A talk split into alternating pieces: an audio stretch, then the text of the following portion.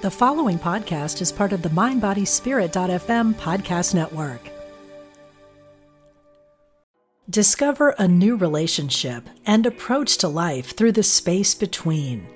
Join spiritual teacher Brittany Mondito for a moment of silence, a weekend workshop May 24th to 26th at Omega Institute's beautiful campus in Rhinebeck, New York. Everything we're searching for lies behind what we're running from, Brittany says. Reconnect with your inner sense of safety, grounding, and centeredness. Learn more today at eomega.org/thrive. Look, Bumble knows you're exhausted by dating. All the must not take yourself too seriously and 6-1 since that matters. And what do I even say other than hey? well, that's why they're introducing an all new Bumble with exciting features to make compatibility easier, starting the chat better, and dating safer. They've changed, so you don't have to. Download the new Bumble now.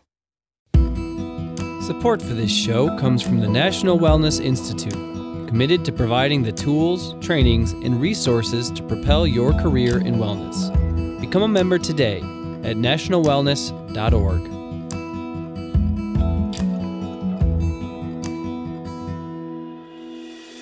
From Spirituality and Health magazine, I'm Rabbi Rami, and this is Essential Conversations.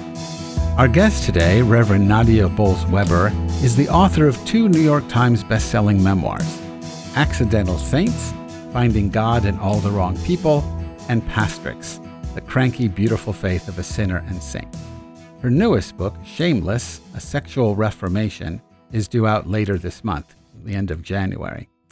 She's the founder and now former pastor of a Lutheran congregation in Denver, Colorado called House for All Sinners and Saints, and currently devotes her time and energy to speaking at colleges and conferences around the world. A conversation with Nadia Bolz-Weber and Steve Kiesling is the cover story of the January February 2019 issue of Spirituality and Health magazine. Nadia, welcome to Essential Conversations. Oh, thanks so much. Happy to be here. Well, it's nice to talk to you. We spoke once before. I don't remember exactly when. I didn't look it up, but you were still with the church. And I want to talk to you in a minute about why you left and, and uh, some things that we have in common around that. But I'm very interested in the new book, Shameless, A Sexual Reformation. What's the, uh, what was the impetus for writing this book? Well, I think it was twofold. One was just really deeply pastoral in the sense that, you know, I have pastored people for over a decade that have had so much harm done to them uh, from the teachings that they absorbed from the church about sex and sexuality and gender and bodies. And so, just, you know, a decade of conversations trying to sort of spiritually unwind uh, the bound feeling that they have around their own sexuality uh, that was sort of due to messages that they received in God's name. And then the other was even more personal, uh, just having, you know, in midlife, being divorced and having a new relationship and having um, to be frank, having my sex life change at, you know, 47 years old, 48 years old, and seeing how that felt like an exfoliation of my whole spirit and was so good for my body and my brain and my heart and how it softened me. And and then I reflected on the fact that I'm ordained in one of the most liberal denominations in the country. And I had to sign a document when I was ordained that said I'd be faithful in marriage or celibate in singleness. And I'm like, why the hell does the church concern themselves with my sex life as a grown ass woman. Like they allow they they trust me with the care of souls and they don't trust me to make good decisions with my sexuality. I just I, I just felt puzzled by that. And my partner is not Christian and I uh, I Skyped with him when I was on the road. Uh, I was on a book tour in Europe and I said, "Why why do you think the church has tried to control sex for so long?" And without skipping a beat, he just said, Well, I guess I always assumed that the church saw sex as its competition. And I just thought, oh, I'm I'm writing a book. I mean, I literally said, I'm going to write a book. And so it's sort of this, it's an invitation to a conversation to sort of untangle a lot of the harmful teachings that religion doles out about sex and bodies and how to have a, a sexual ethic that makes more sense in the modern era and to sort of encourage the sexual flourishing of people and that they get to decide what that looks like. That's, I mean, that's pretty radical. I don't know if that's a reformation or a revolution, but, but that's, that is pretty radical. I just want to, I guess, I, I don't know if this is a fair question or not, but I love this, this term you just used, exfoliate. So, so what, what does that mean? I mean, you, you said your sex life changed and then you, you said exfoliate, like you dropped an old skin and now you're. Right. So, I mean, I can't tell you how it's changed me. Like everything about me is softer. Uh, and and like sex is used um, to control people. There's um, there's assault that can be involved. I mean, there's danger. There can be harm, certainly, but also it can fucking transform your life to have to have really good sex. And I'm like, why is it not a pastoral concern of those of us who have people in our care that they're having good sex, that they are connected enough and integrated enough sexually, emotionally, spiritually, intellectually to be able to be unself conscious with their partner, to be uninhibited? That um, that's an aspect of our flourishing that we just ignore. And so many of us are bound up with sexual shame. So i'm like let's let's just have a conversation about that. So the book is it's a it, you know it's it's my own ideas about stuff but it's also really personal stories from me and those that were shared within my church. And i hope it encourages more conversations like that. So your your partner said that uh, sex was was competition for the church. So so maybe, but I, I want to push a little bit further. I'm wondering if sex isn't. I mean, when I think about it, one of the things, or a couple of things that scares religion, not just the church. I'm not Christian. I don't speak for the church. But one of the things that scares organized religion, a couple of things that scares organized religion the most, I think, are free thinking individuals, uh, humor, and sex. And I, I think I think that that humor just allows you to shatter. Humor's like pulling the curtain back on the great and terrible wizards of religion, and you find these little men, and, I mean men literally, men, these little men with big megaphones, and and that they hate that. And then sex, it's maybe competition, and and I'm, I'm this is a question though it might come out more as a statement.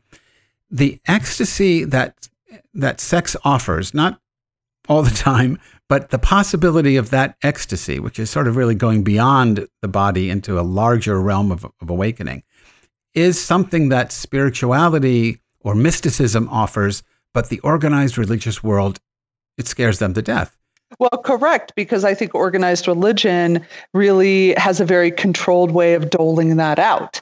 And I also think that um, on some level, what we're seeking in religion on some level is connection, is union with mm-hmm. the divine on some level, right? We're seeking union, the type of union that takes us out of ourselves and draws us more deeply into ourselves at the same time through union with the divine. And I would argue it's very similar with sex, uh, with the sort of ecstatic um, experience of sex is that you are drawn out of yourself and more deeply into yourself through union with somebody else. And so there's a transcendence, I think, that the two share for sure. Yeah, you know, I, I, this is probably pushing the, the notion of bhakti yoga further than the yogis might want to go. But in bhakti yoga, I mean, you are in love with your chosen image of, of the divine and and you have this devotion toward that image and there is this deep love that happens until uh, it's so deep in fact that eventually you realize you and the divine are one. Tat tvam asi. God is the whole thing is God, and you're you're a part of that. And I think that happens in in human sexuality. It can happen with you and a partner, and there's that unity. But I think there's also the possibility in in some you, you find this I think in some te- uh, tantric sex practices where the the union of the partner of the partners is a prelude to the union with God. And and again, that's I imagine if churches, synagogues, temples, mosques would would teach sex on on their respective holy days, they get a lot more members. yeah, but you know, it's interesting that um, you know the whole uh, the Song of Songs in the yeah. Hebrew text was called the Holy of Holies. And, but there's this whole history of interpretation saying this is not actually an erot- a very hot erotic poem that is centered uh, mostly around female sexual desire in a shameless way. No, it's not that. It's about union with the divine. And so, even though I like that line of thinking and I find it very interesting, there's a way in which that exact line of thinking has stolen um, the the female voice from within the Song of Songs in the Bible. And then Origen, one of the church fathers, picked it up and goes, "Oh no, this has nothing. There is no carnality whatsoever." Right. In this poem, it's about Jesus' love for the church. I'm like, well, first of all, that's a stretch. Second of all, uh, Origen was so terrified of sexual temptation, he literally castrated himself. So I'm like, is that the guy we want to look to for guidance around this? Right. Just history of interpretation alone is fascinating. Right. I mean, Rabbi Akiva said is the one who said that the Song of Songs was the holy of holies. And and the reason he got away with it is because he interpreted it very similarly, not about Jesus and the church, but about God and the and the and the Jewish people. So, you know, I mean, it's it's ridiculous. And I mean, there, there's just give you one example. There's there's a part in the Song of Songs where the man is uh, waxing rhapsodic about the woman's navel, and, and it's probably not her navel, but it's you know little little further south. And the rabbis say it can't be what it says it is. So because uh, it says the navel is always overflowing with with nectar and you know all this stuff. So so they say, oh look, the navel. What's they go? What's the navel? The navel is the center of the human body. What's the center of the body of Israel? It's the rabbinic court. He's talking about the rabbinic you know organization, the organized uh, rabbinate. And what's the nectar that's always flowing? We always come up with new interpretations of, of the law, you know. And they, I mean, they totally ruined it. But these these were men uh, who who who only went home, um, who, who, had to be the, the, sex with their wives had to be mandated. It's it's a law that scholars had to go home and have sex with their wives once a week. Otherwise, they just stay and hang out with the boys and study these texts. They'd rather study sex or talk about sex than actually have sex. So so yeah, but it's still in the book. I mean, that's the hopeful thing is the the Song of Songs is still in the Bible for people like you to go. Well, I've actually got a, a recent uh, translation and commentary out also on it. But for people like us to go and, and reclaim it and say, no, this is this is uh, much more than what what the organized religious elites want you to believe it is. Discover a new relationship and approach to life through the space between. Join spiritual teacher Brittany Mondito for a moment of silence, a weekend workshop May 24th to 26 at Omega Institute's beautiful campus in Rhinebeck, New York. Everything we're searching for lies behind what we're running from, Brittany says. Reconnect with your inner sense of safety, grounding, and centeredness. Learn more today at eomega.org/thrive. Oh yeah, and it's and it's such a great model for for body positivity and unself consciousness of your sexuality. And I mean, it's beautiful. It's I, I became a little obsessed with it as I was writing the book. Yeah, oh, I mean, they're not married. They they're, they're not they're not even in a necessarily a long term committed relationship. I know all no, the things that that religion wants to you know mandate, and right. of course I mean, if if sex is the competition to religion, then uh, you have to interpret that book in a very particular way because it's like the, you know, somehow the enemy snuck behind the lines and is like in your camp. You know, like right. there it is. Yeah, yeah, and and I think I think it's competition. I, I think it's very threatening, and I want, want to get your take on this. I think one of the reasons it's threatening is actually related to the title of your new book, Shameless. I think that without shame, and I don't know exactly how we want to define that, but without shame, religious leaders have a hard time maintaining control. Now, I don't that I don't know if that's true in every religion, but from look and and, and fear, right? But it, but it's which is very biblical. I mean, they weren't ashamed and they were naked and they were not ashamed and then they become, you know, ashamed and and frightened at the same time. But let's let's talk about that because um, I think it's really important to understand that you know the the Garden of Eden, the Genesis story is is a is an origin tale, right? Every every culture has origin tales. It tells us how humanity was created, why snakes don't have legs, you know, things we have. Right, right. Teleological. Yep, exactly. So it's an origin tale. And but it also is an origin tale for shame and it tells us shame has an origin and it's not God. Because we, there were there were two trees in the garden. There was the tree of life, which I read as being uh, living in an integrated, flourishing way in in relationship with ourselves, each other, and with God. That's life. Or there's the tree of the knowledge of good and evil, where being in relationship with God isn't quite good enough. We need to try to be like God and live in that dualistic thinking, in that judgmental mind of, of who's good and who's bad, so we know who we are. We don't listen to God for who we are anymore. We listen to the knowledge of good and evil, and we rank ourselves according to who we are in relation to other people. So when the serpent said, uh, told them lies, and now there's a, a voice that's not God's that's telling them who they are and who God is, and they listened to that voice and they believed it. That's when everything went to shit right? That's when suddenly they're they're aware of their nakedness they're hiding their nakedness they're hiding from god. And then god goes hey where are you guys? And they go oh we're ashamed of our nakedness so we're hiding from you and we're afraid of you. And then god goes well hold on. Who who told you you were naked? Well, my money's on the snake, right? Like, I mean, right? So the, it's this origin of here's the effect of shame. It makes us hide. It makes us blame others. It makes us not tell the truth. It makes us afraid of God, afraid of each other, afraid of ourselves. That's the effect of shame, but it tells us the origin. Uh, the origin of shame isn't God. It's when we start listening to voices that are not God's tell us who we are and what our value is. So, nice interpretation of the text. I'm going to just throw in a, another little bit on this. The the the only person who actually is afraid and ashamed is the guy. And the right? And the only person who is actually exiled from the garden is the guy.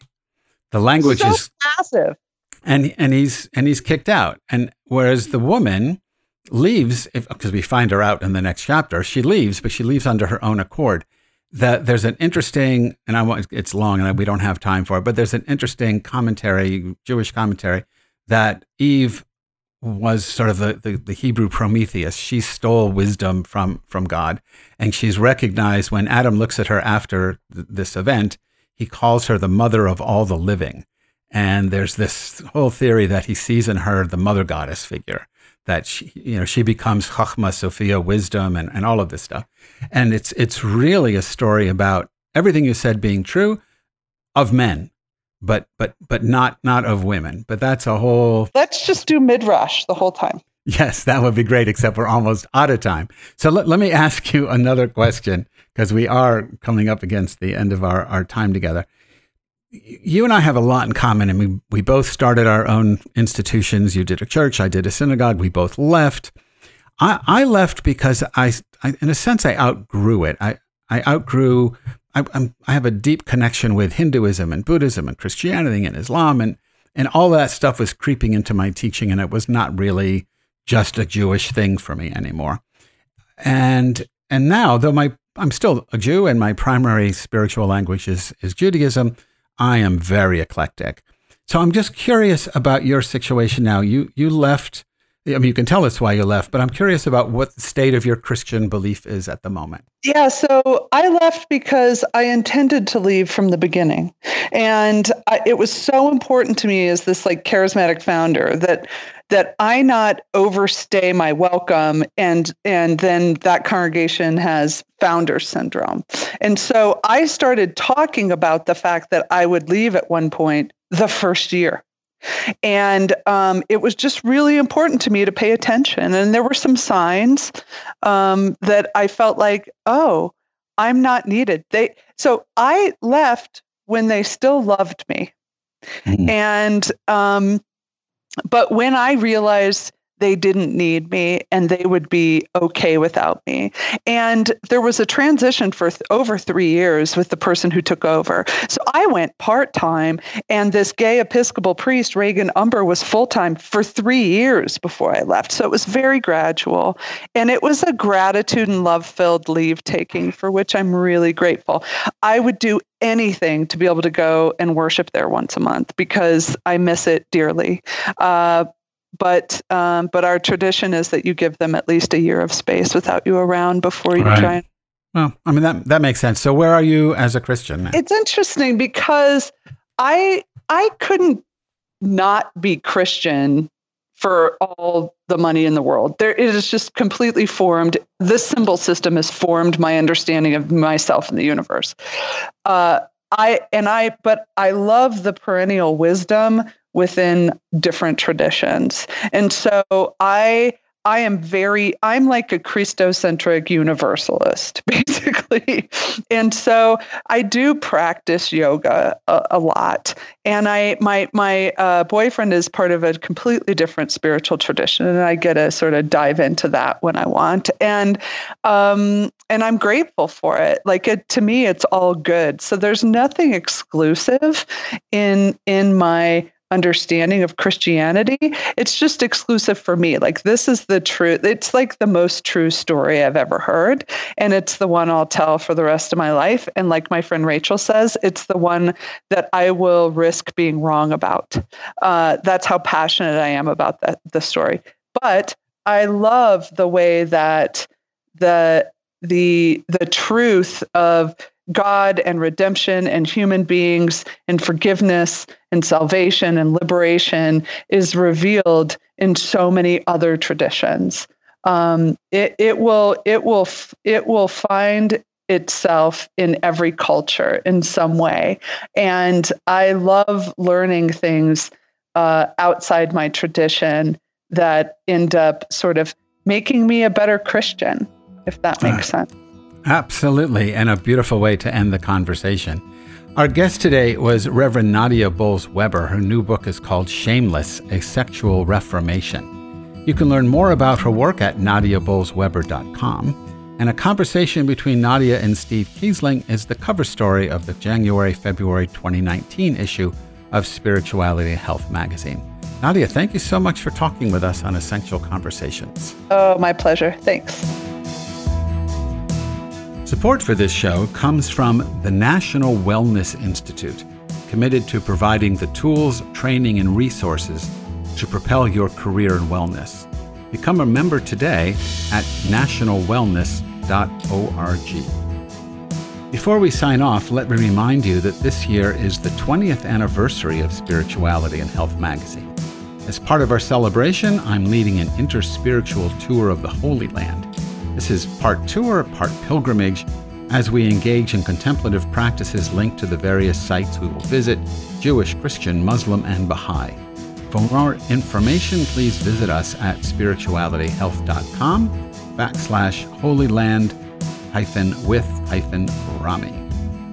Essential Conversations with Rabbi Rami is a project of Spirituality and Health magazine please log in to spiritualityhealth.com to subscribe to the magazine in print or digital formats and to download the iTunes app for this podcast.